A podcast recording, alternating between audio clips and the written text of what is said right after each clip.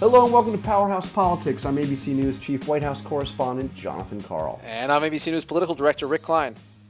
Rick, uh, a lot to talk about in the political world, uh, but I, have got to tell you just a uh, a moment to uh, to mourn the start of this baseball season. Um, you know, I've, I've, I was so eager to see baseball played again.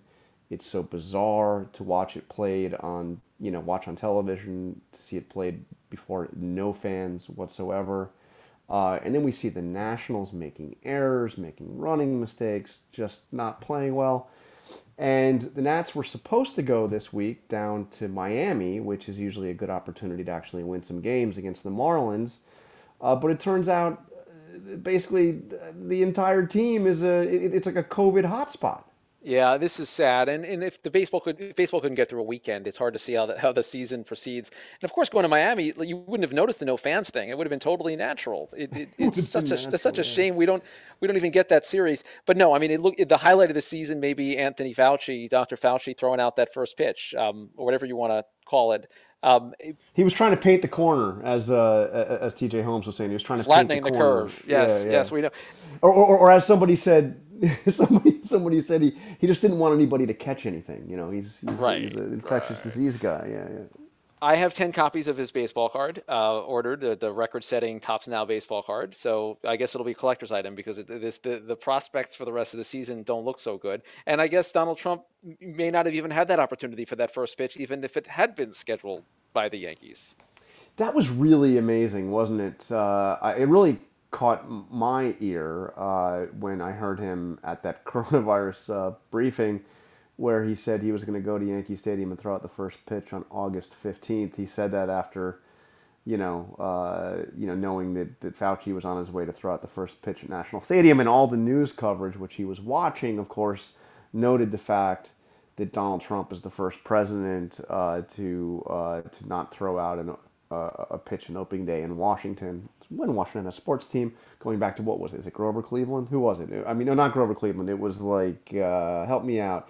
Um, it was uh, Taft, Taft, I think it's Taft. Taft. Okay, Taft, all right. Yeah, William Howard Taft. So, um, you know, and, and you know, he clearly upset him uh, seeing that, and he just said he's going to go and uh, throw out the first pitch at Yankee Stadium. You know, uh, but he didn't tell his friend Randy Levine. the president of the Yankees. He didn't tell anybody in the Yankees organization, and apparently his staff didn't know he was doing it. Anyway, um, now he's lamenting his his uh, uh, that, that that Fauci has a higher approval rating than he does, and he wants to know why why he doesn't have a high approval rating. I mean, Fauci works for him. This is extraordinary. Well, what's your take on that, John? I mean, he, you know, he, he, last week was the week of the new tone and the new stance, and he was taking coronavirus seriously. What happened? he was reading from the teleprompter. Uh, he did three days in a row tell people to wear masks. We saw him wear a mask for the second time uh, in history.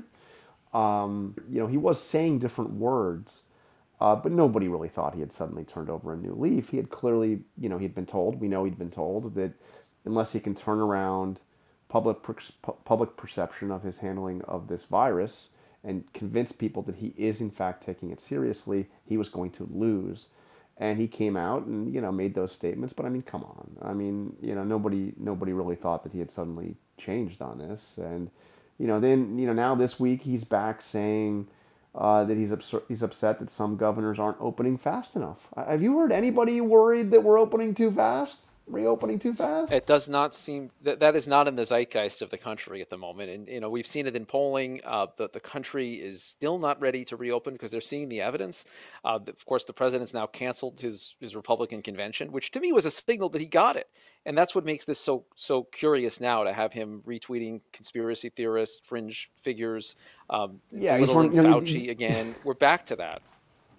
By the way, this this woman is uh, not exactly uh, the nation's leading expert on infectious diseases. I think she became a doctor, got got her license uh, uh within the year, and uh, she's got some interesting theories, like about how um, I don't want to get too graphic about all this, but she but she says that there she suggested that there are some uh, some health issues that that could affect women based on dreams about demons and reptiles and and such things. Um, so witches too. I think witches are in there. So um, yeah, not exactly the expert you expect to be uh, to be elevated, and then to see uh, Twitter come and delete several tweets that the president uh, had, had put on his Twitter feed, retweeted, and then to actually suspend or, or at least prevent Don Jr. from tweeting for 12 hours because he actually went further than his dad and, and proactively posted uh, the, the, the video. Uh, really, really pretty amazing stuff. But, but now, Rick, we have uh, the 10th member of Congress has tested positive uh, Louis Gohmert. Uh, Louis Gohmert, um, you know, Republican who uh, who tends to be, you know, let's say a little bit out there on the fringes. Um, a guy that is has been more likely to uh, to mock people for wearing masks than to actually wear a mask.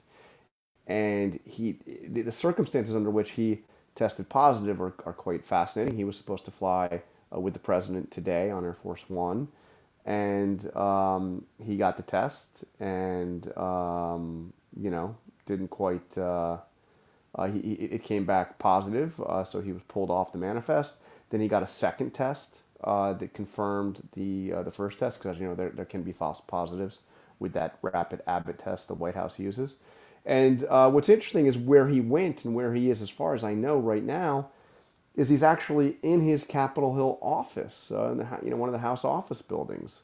Um, Louis Gohmert is one of those guys, I believe, uh, who lives in his office while Congress is in session. So, you know, you get a positive test. What's the first thing you do? Hey, go back to Capitol Hill. Go right back to the congressional offices where all your staff is and where the other members are.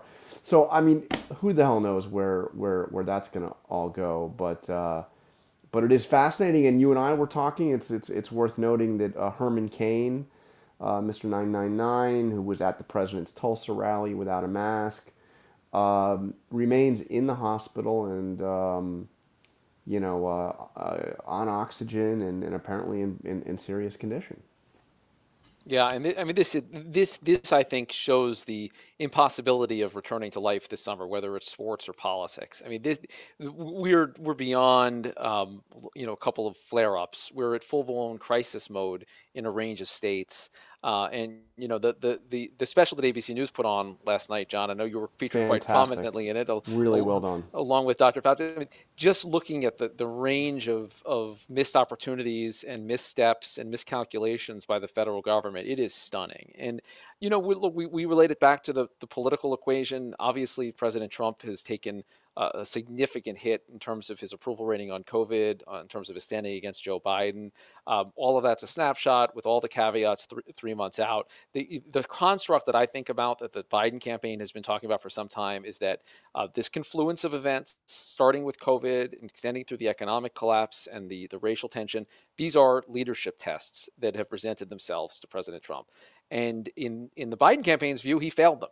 Uh, and the public the public view would seem to conform with that for now. And it seemed for a moment, a glimpse, a fleeting moment perhaps, that President Trump started to get it and, and recognize that unless you kill off, starve this virus, end it once and for all, do all the right things, you're not going to have a chance to, to recover the country and, and recover his political standing.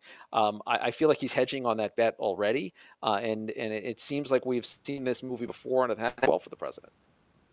And, and we have a big guest uh, coming up uh, after the break who, who you will be talking to uh, uh somebody on Biden's shortlist. Uh, I think somebody who's got a, uh, a real chance of being the, the Democratic vice presidential nominee. But before we turn to that, I, I the, other, the other story that's been out there um, has been um, the, the story about the intelligence that Russia uh, had uh, been placing bounties on the heads of American service members and, and paying, you know, offering to pay Taliban, pay the Taliban for killing American uh, service members. A really explosive charge, um, uh, something that uh, is not, you know, intelligence is not hard and fast. I think I remember intelligence uh, being slightly less than a slam dunk when, it, when it came to weapons of mass destruction in Iraq. So, you know, th- this intelligence, you know, is is is, is not uh, definitive, uh, but it is serious enough that we understand it was included in the president's uh, PDB. Uh, he's been asked about it a, a few times now. Um, he, he, avoided comment on it for for for a few about three weeks. Uh, he was conducting very few uh, press briefings. The briefings he did uh, were very short. Uh, obviously, coronavirus is, is, is front and center, and then and then and then you know taking a couple questions on that and ducking out. Now he's been asked a few times, uh, most significantly in an interview with our friend uh, Jonathan Swan of Axios, um, and I thought the answer. I, I want to play two aspects of, of, of his answer on this and, and, and John Jonathan's uh, follow up. Uh, but first, uh, here's his you know basic answer on whether or not he brought this up when he spoke to Vladimir Putin. He just he just had a phone conversation with Vladimir Putin, so you would think this, you know, this, this might come up. Here's his answer. It's been widely reported that the US has intelligence indicating that Russia paid bounties or offered to pay bounties to Taliban fighters to kill American right. soldiers. Right. You had a phone call with Vladimir Putin on July 23rd. Did you bring up this issue? No, that was a phone call to discuss other things. And frankly, uh, that's an issue that uh, many people said was uh, fake news. Who said it was, was a false? I think a lot of people. Uh, if you look at some of the wonderful folks from the Bush administration, uh, some of them not any friends of mine, were saying that it's a fake issue. But a lot of people said it's a fake issue. I mean, I'm not sure who he's talking about saying it was a fake issue, but but it was intelligence. Again, not not uh, intelligence is always you know not, not not exactly verified. But you would think that there could have been a chance that he could have said, "Hey, you know, can you assure me that this didn't happen, uh, President Putin? And by the way, if we find out this did happen, you know, this is the kind of thing that would uh, that would severely affect our." our relationship, but he doesn't even bring it up. But that's not the most significant part of the interview to me uh, that the president had with Jonathan Swan. It was when Jonathan followed up with this question. John Nicholson, former head of forces in Afghanistan, said, and this is when he was working for you, that Russia is supplying weapons to the Taliban. Isn't that enough to challenge Putin over the killings of well, U.S. soldiers? Well, we supplied weapons when they were fighting Russia too. You know, when we were when they were fighting with the Taliban when yeah, in Afghanistan. It's a different era. Well, it's a different. I'm just saying, yes. But does that? We, no, no. I'm just saying we did that too. But how does that I don't know. I didn't ask Nicholson about that. He was there for a long time. Didn't have great success because you know he was there before me, and then ultimately I made a change. But you surely heard that, right? I mean, it's well known in the intelligence um, community that they're arming the Taliban, Russia. Uh, I don't know. When you say arming, is the Taliban Taliban weapons. paying or are they giving Russia them? is supplying weapons uh, and money to the Taliban. I have heard that, uh, but it's never, re- again, it's never reached my desk. I mean, this is really something else. Just, just think about what you're hearing here. This is the President of the United States essentially echoing Russian propaganda when asked about a very serious issue. This is not specifically the bounties, uh, which is something that is in question, but this is Russia supporting uh, the Taliban, which is pretty solid. Um, you know, widely reported, and, and if he takes a little bit of time and looks at those intelligence reports, he'll see lots of stuff on this.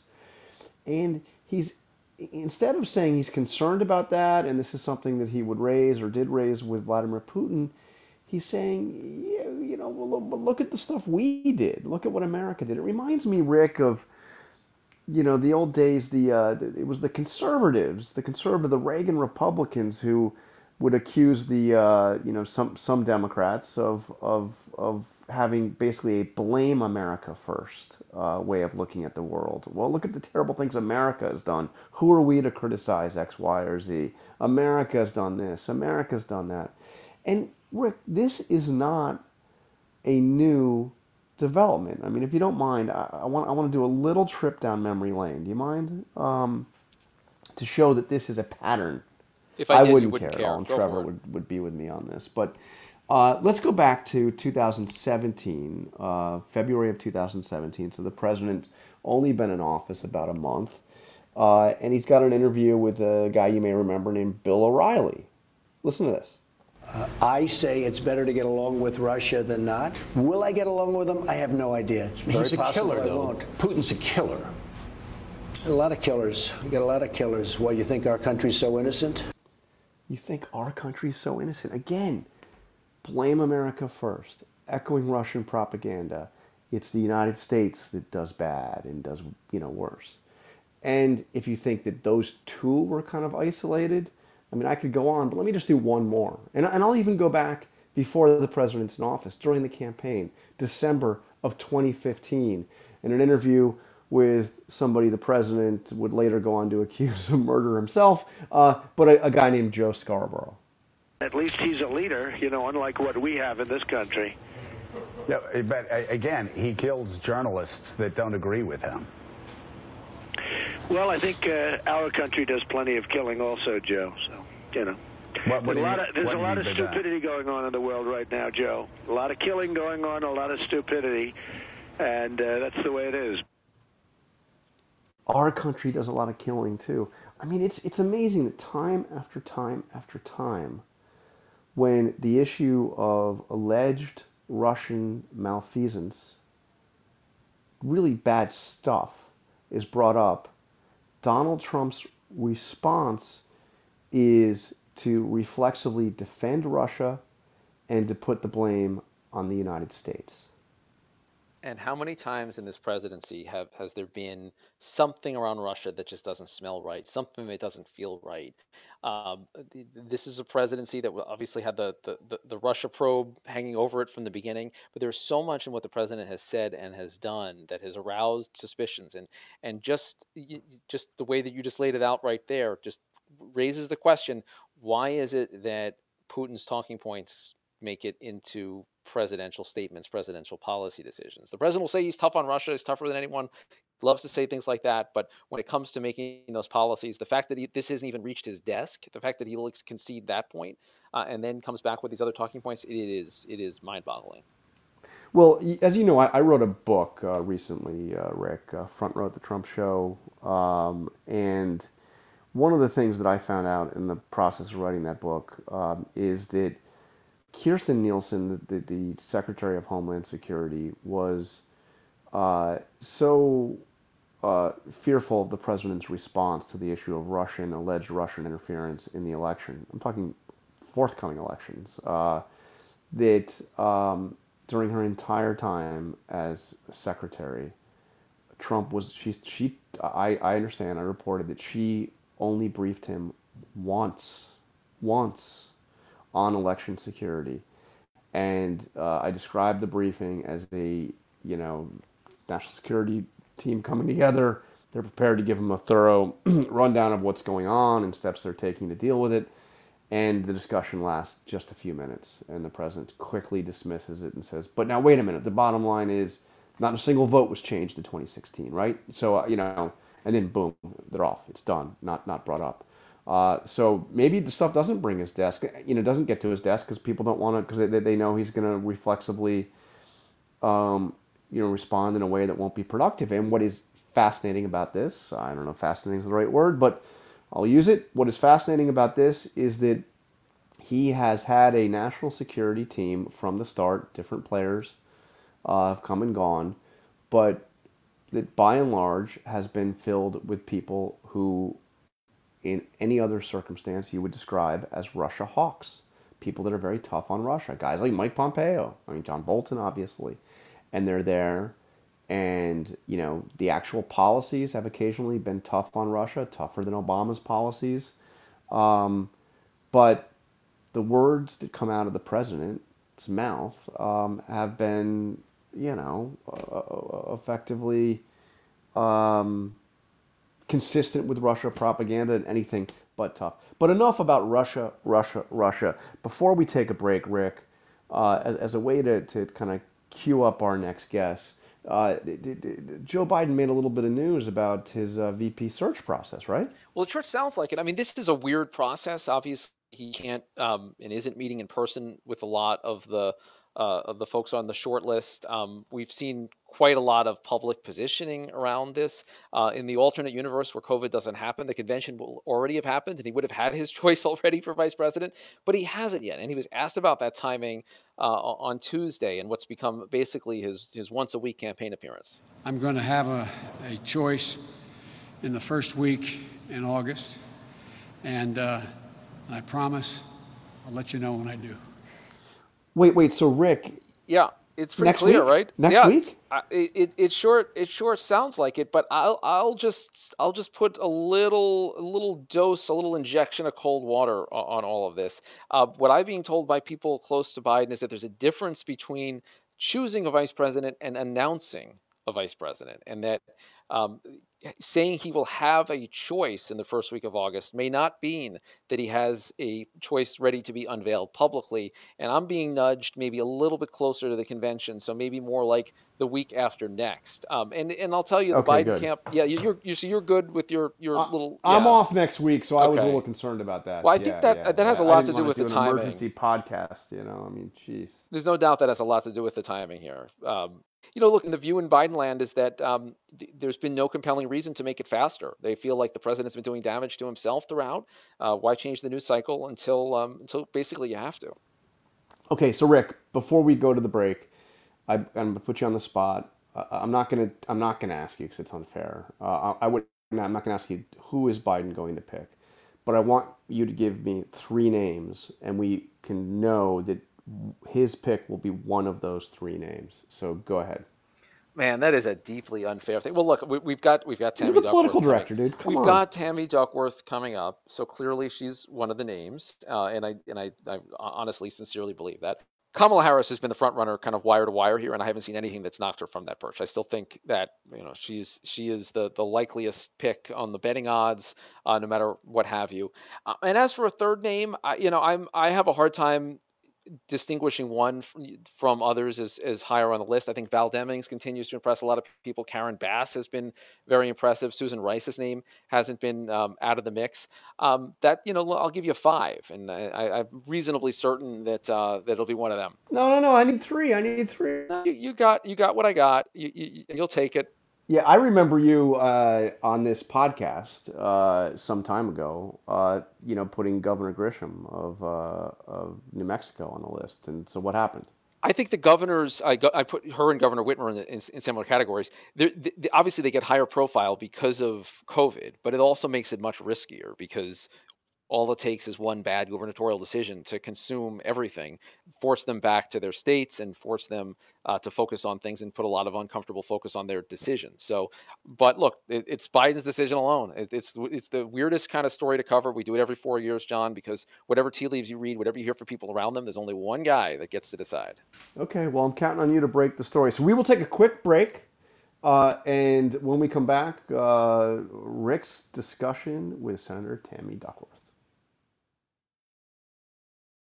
And we're pleased to be joined here on the Powerhouse Politics podcast by Senator Tammy Duckworth, uh, Democratic senator from Illinois, and uh, at least for now on the vice presidential shortlist. We'll talk about that in a minute. But in the meantime, welcome, Senator, to the to the to the podcast. It's good to be on. Thank you. Well, I want to start with the news of the day because the president gave an interview uh, just in the last couple hours where he was asked about this story that's been out there about uh, Russia uh, purportedly sending bounties to the Taliban for American soldiers. Uh, the president is calling this fake news, and he says it did not come up in his conversation with uh, with President Putin. First of all, what's your level of confidence that the original story was in fact accurate, that this actually was happening, and what's your reaction to the president saying uh, that it wasn't even worth bringing up with Putin?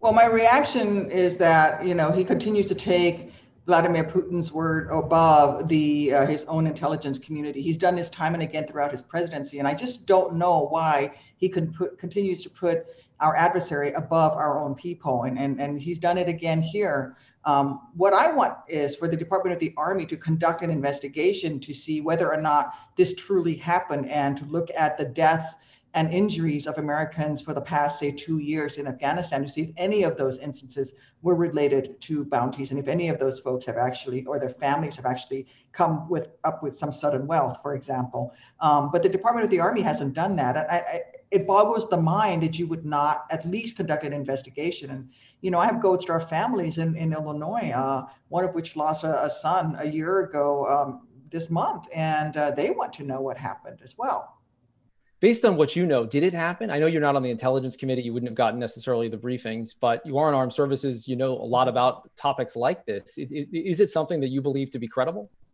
I believe it's very credible. Yes, I, it's something that um, uh, would be consistent with how our adversaries act. Um, however, I would like to see more information and I would like to see that investigation conducted, which they've not done. The one briefing that we had on this in the uh, uh, top secret briefing room, um, the administration sent people who had no information. They didn't send in Gina Haspel, the CIA director, for example. They did not send in the commanding general of our forces in Afghanistan. They did not send in any of the appropriate people who could give us any information. Um, so I'm very frustrated that uh, they're not addressing this and that, again, President Trump is taking Vladimir Putin's word above the, those of his own community, uh, intelligence and DOD community. Senator Duckworth, I want to ask you about this, the situation in Chicago. Uh, we've heard a lot from the president and his attorney general just uh, again yesterday talking about uh, the need in their mind to send uh, more federal agents into cities like Chicago. Chicago's high on their list. You live just outside the city.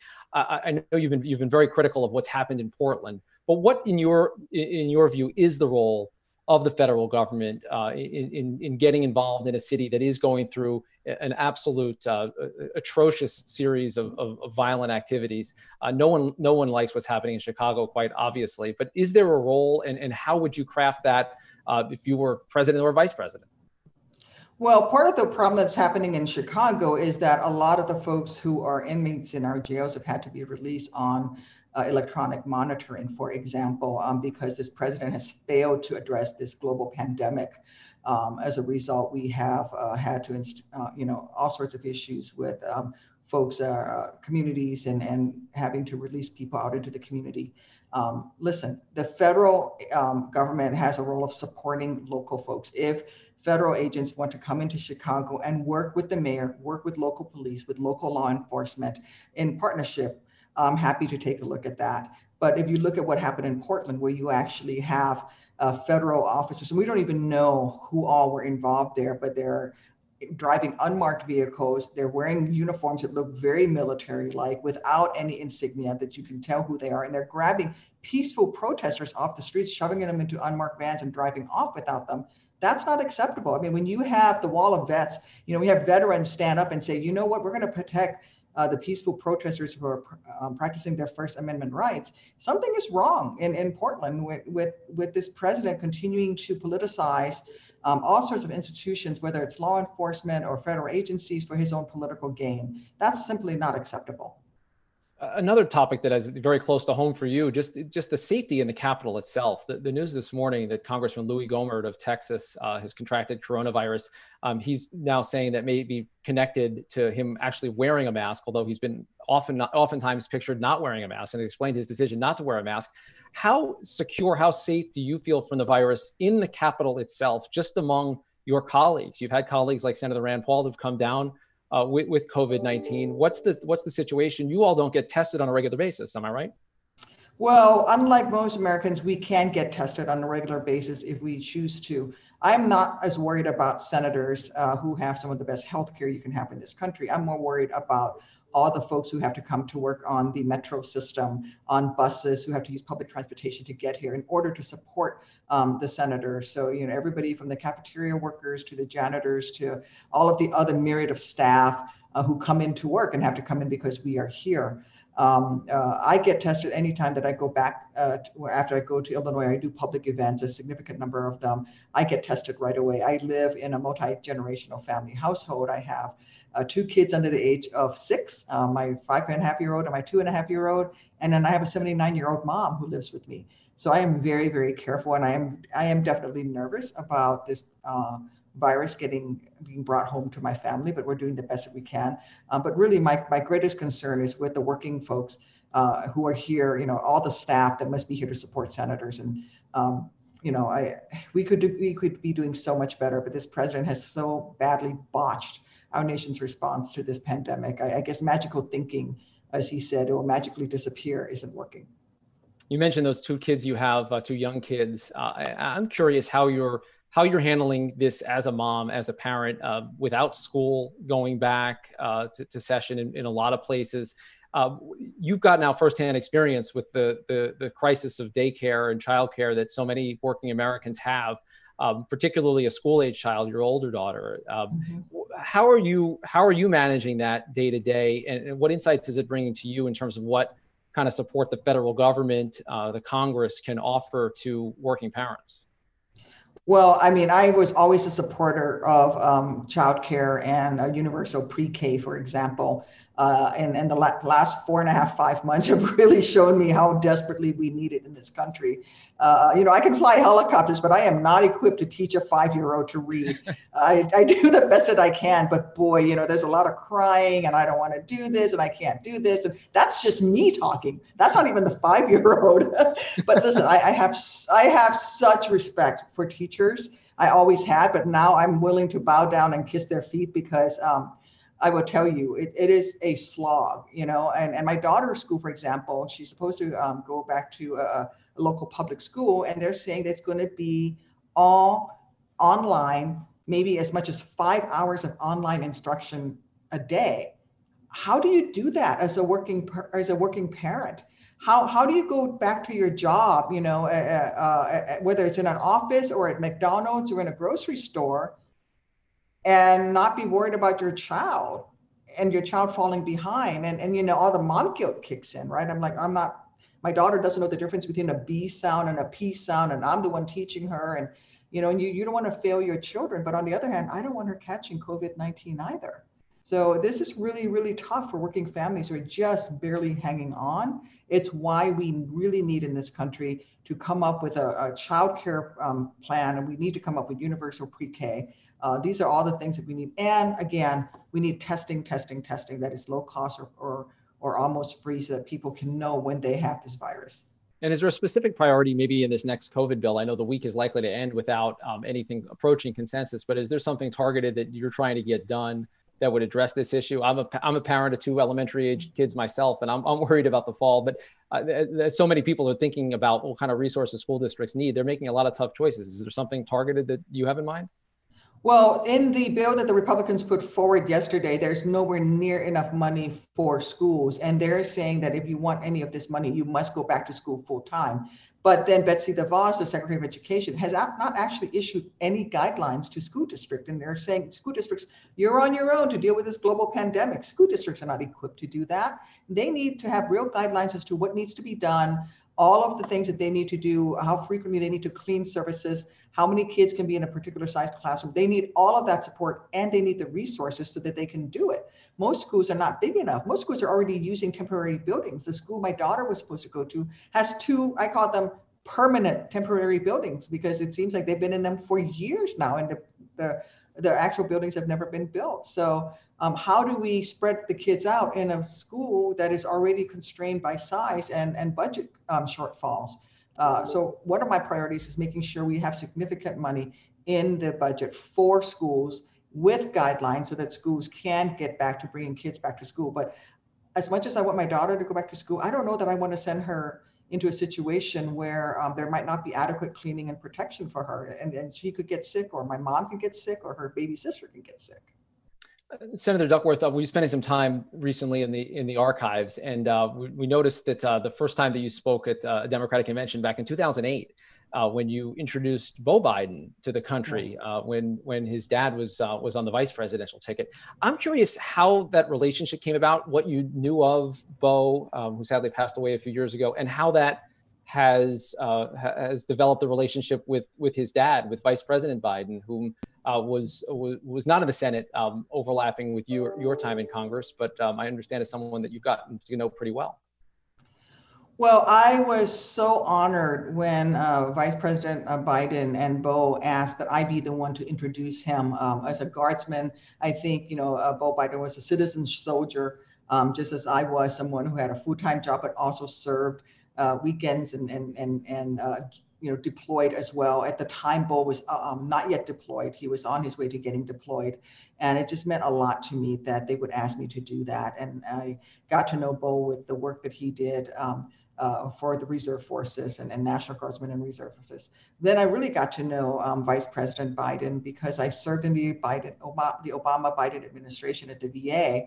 And both he and uh, Dr. Biden were very active as was Mrs. Obama on veterans and military families programs. So our, our, our paths crossed many, many times because we were all trying to end veterans homelessness. We were trying to increase mental health care for our veterans. We were the scourge of um, traumatic brain injury. And then uh, Dr. Biden's Joining Forces initiative with Mrs. Obama was something I got very active in as well. So over the years, um, you know, I, I, I, learned and got to know this military family um, and their dedication to um, our veterans and, and our currently serving troops and, and um, have been very, very proud to have known the Bidens all these years.